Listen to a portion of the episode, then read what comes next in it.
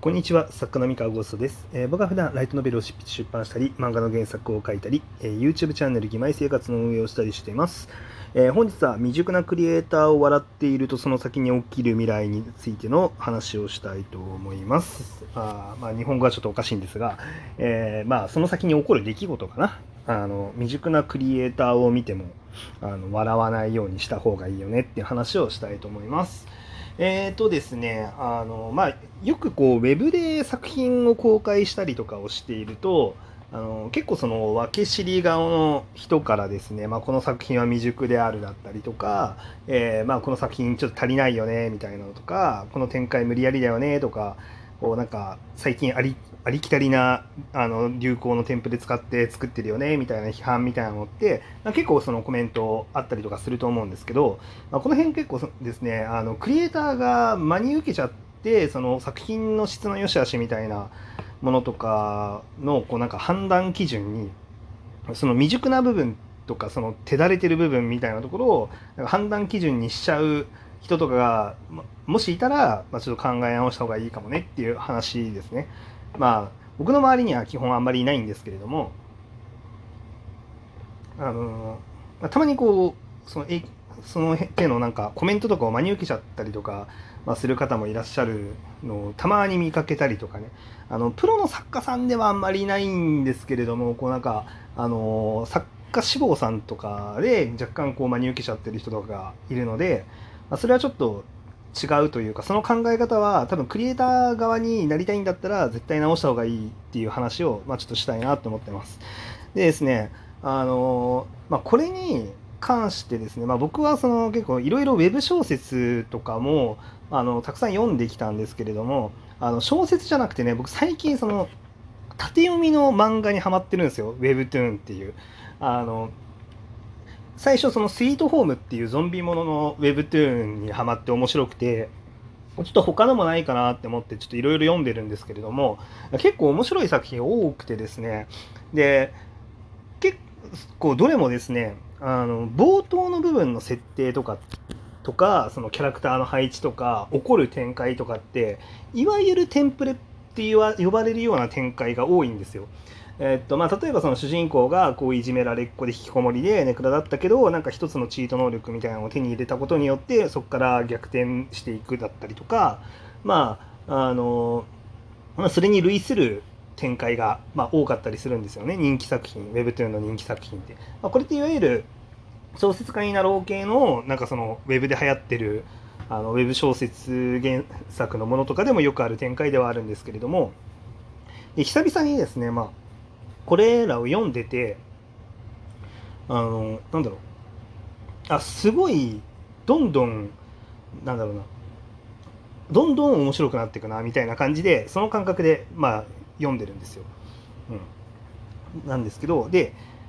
これ本当にあのまあ多分そうだろうなって思ってるんですけどこれ作者さん連載していくにつれてあのどんどんどんどんその自分のその作品にこうなんか向き合ってるテーマ性がどんどん表に出てきたりとか、えっとあるいはその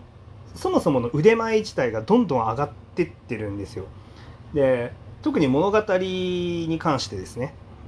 うん、例えばこうなんか最初はまあ主人公の無双の話がまあものすごく多かったりとかするんですけど、まあ、中盤以降とかになってきたら結構サブキャラの他のキャラクターにフォーカスしたままもう4話分ぐらい使ったりとかあのざらにやったりとかするんですよ。でもちろんそのタイミングってちょっと早く主人公出すよみたいなコメントとかも、まあ、コメントついたりとかするんですけど結構その突き進んであの描いてたりとかするんですよね。であのちゃんと面白いんですよ内容が。内容がちゃんと面白いしあのこうテーマ性もなんだろうなこれ嫌われそうだなってっていうのは直感的に分かるんだけどでもそれを書き書きたかった理由はもうよく分かるみたいな感じでなんかしっかりテーマと向き合ってなんかめちゃめちゃなんか強度の強い物語っていうのを作ってる姿がそこにあったんですね、まあ、Webtoon 読んでて。はい、でこれってその冒頭の部分だけで判断してあの離脱とかしちゃってると多分見えてこないんですよ。その冒頭のところってものすごくテンプレ的ではあるのであの、まあ、ありきたりだなって感じる人が、まあ、出てくるのもあの当然だよねっていう冒頭の部分なんですけどあのただ言うてもありきたりではあるけどでもみんなこういうの好きだよねっていうものではあるんですよね冒頭の部分でだけどそこでじゃあそのクリエイターとしての能力っていうのをそこで判断してあのなんだろう未熟であるよねっていうふうに判断したままその作品から完全に目を背けちゃうとその人が知らない間にめちゃめちゃ強くなってるっていうまあそういうことが起こるんですよね。でなんだろうなこれ難しいんですけどその冒頭がこう結構いろんな人が好きだよねっていうようなそのテンプレ展開とかをやった作品ってあの読者さんとかファンの数っていうのは結構増えるんですよ。まあ、それはみんな好きみんなこういうの好きだよねっていうものをやってるんでなんかすごい増えるんですよ。でファンが増えててそのファン 増えたファンがその作家さんの感性とかテーマ性っていうのがこうどんどん出てくるとなんか徐々にその作家さんのあの感性の部分にもファンがついていくっていう風な構造になっていくと思うんですけどななんだろうなえっとなので冒頭そのテンプレで未熟だよねってそんな判断を下しちゃうと実はその人のそのなんだろう作家としての魅力っていうのを知るファンも実は増えていってるみたいな感じで感じになって結構侮れない強さっていうのをあの獲得するんですよ。そのシリーズをやってる人。だからあの、ま特にあのこれからそのクリエイターとして活動していこうとか、まあ、今現在クリエイターとして活動してますっていう人がその仮にこうこの作品って未熟だよねみたいな感じのものをもし見つけたとしてもあんまりその未熟だよねっていうのでこう例えばそのなんだろうなあのいわゆるそのテンプレ展開的なものだったりとかその冒頭でありがちなことやってるよねっていう方向性の未熟さ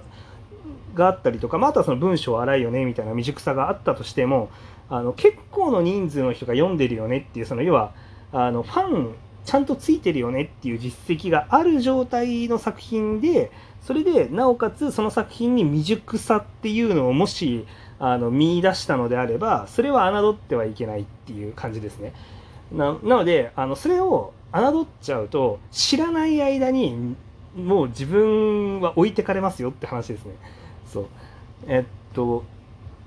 いやこれ結構怖いなと思っていてあの例えばその冒頭そのテンプレだったりとかそのいわゆるその文章が荒いですとかセリフが荒いですとか、まあ、Webtoon みたいな漫画だとその絵柄が荒いですみたいなことがあったとしてもあの人ってその実践経験を積めば積むほど成長するのであのそこで読者さんがいるからテンプレだったとしても読者さんがいるからそこで実践経験を積み続けていますっていう状態とその自分が未熟なものを出さないようにしたいって言ってこうなんだろうあの最初からその質の高いものになるまであの現場には行きませんみたいな感じでやってる人だとあの気づいたらその未熟な状態だけどあの最前線で戦い続けてた人の方があの腕前的にもいいつかもうあの追いつけない領域まで行っちゃったりするんですよね。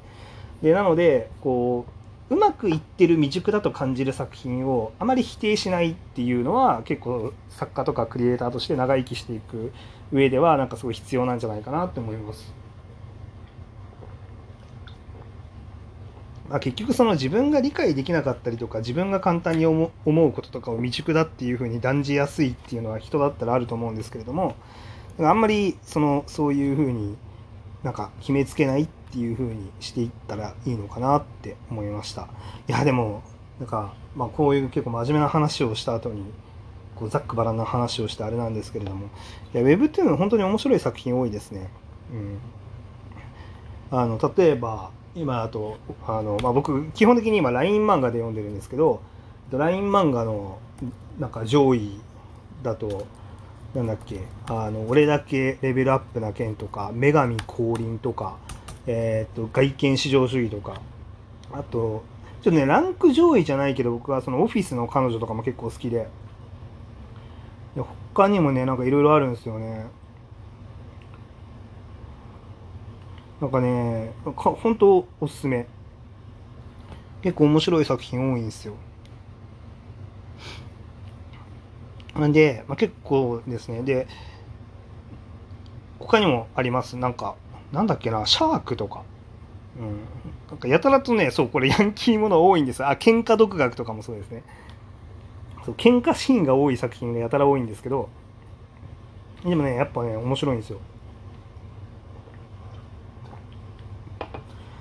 でこれどんどんね作家性の部分とかそのテーマ性の部分とかもどんどん深みを増していくんで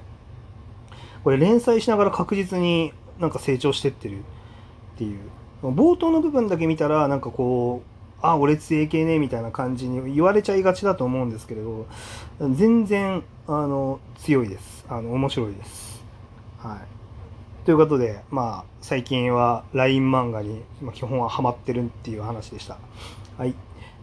えー、以上でございます。それでは皆さんおやすみなさい。失礼します。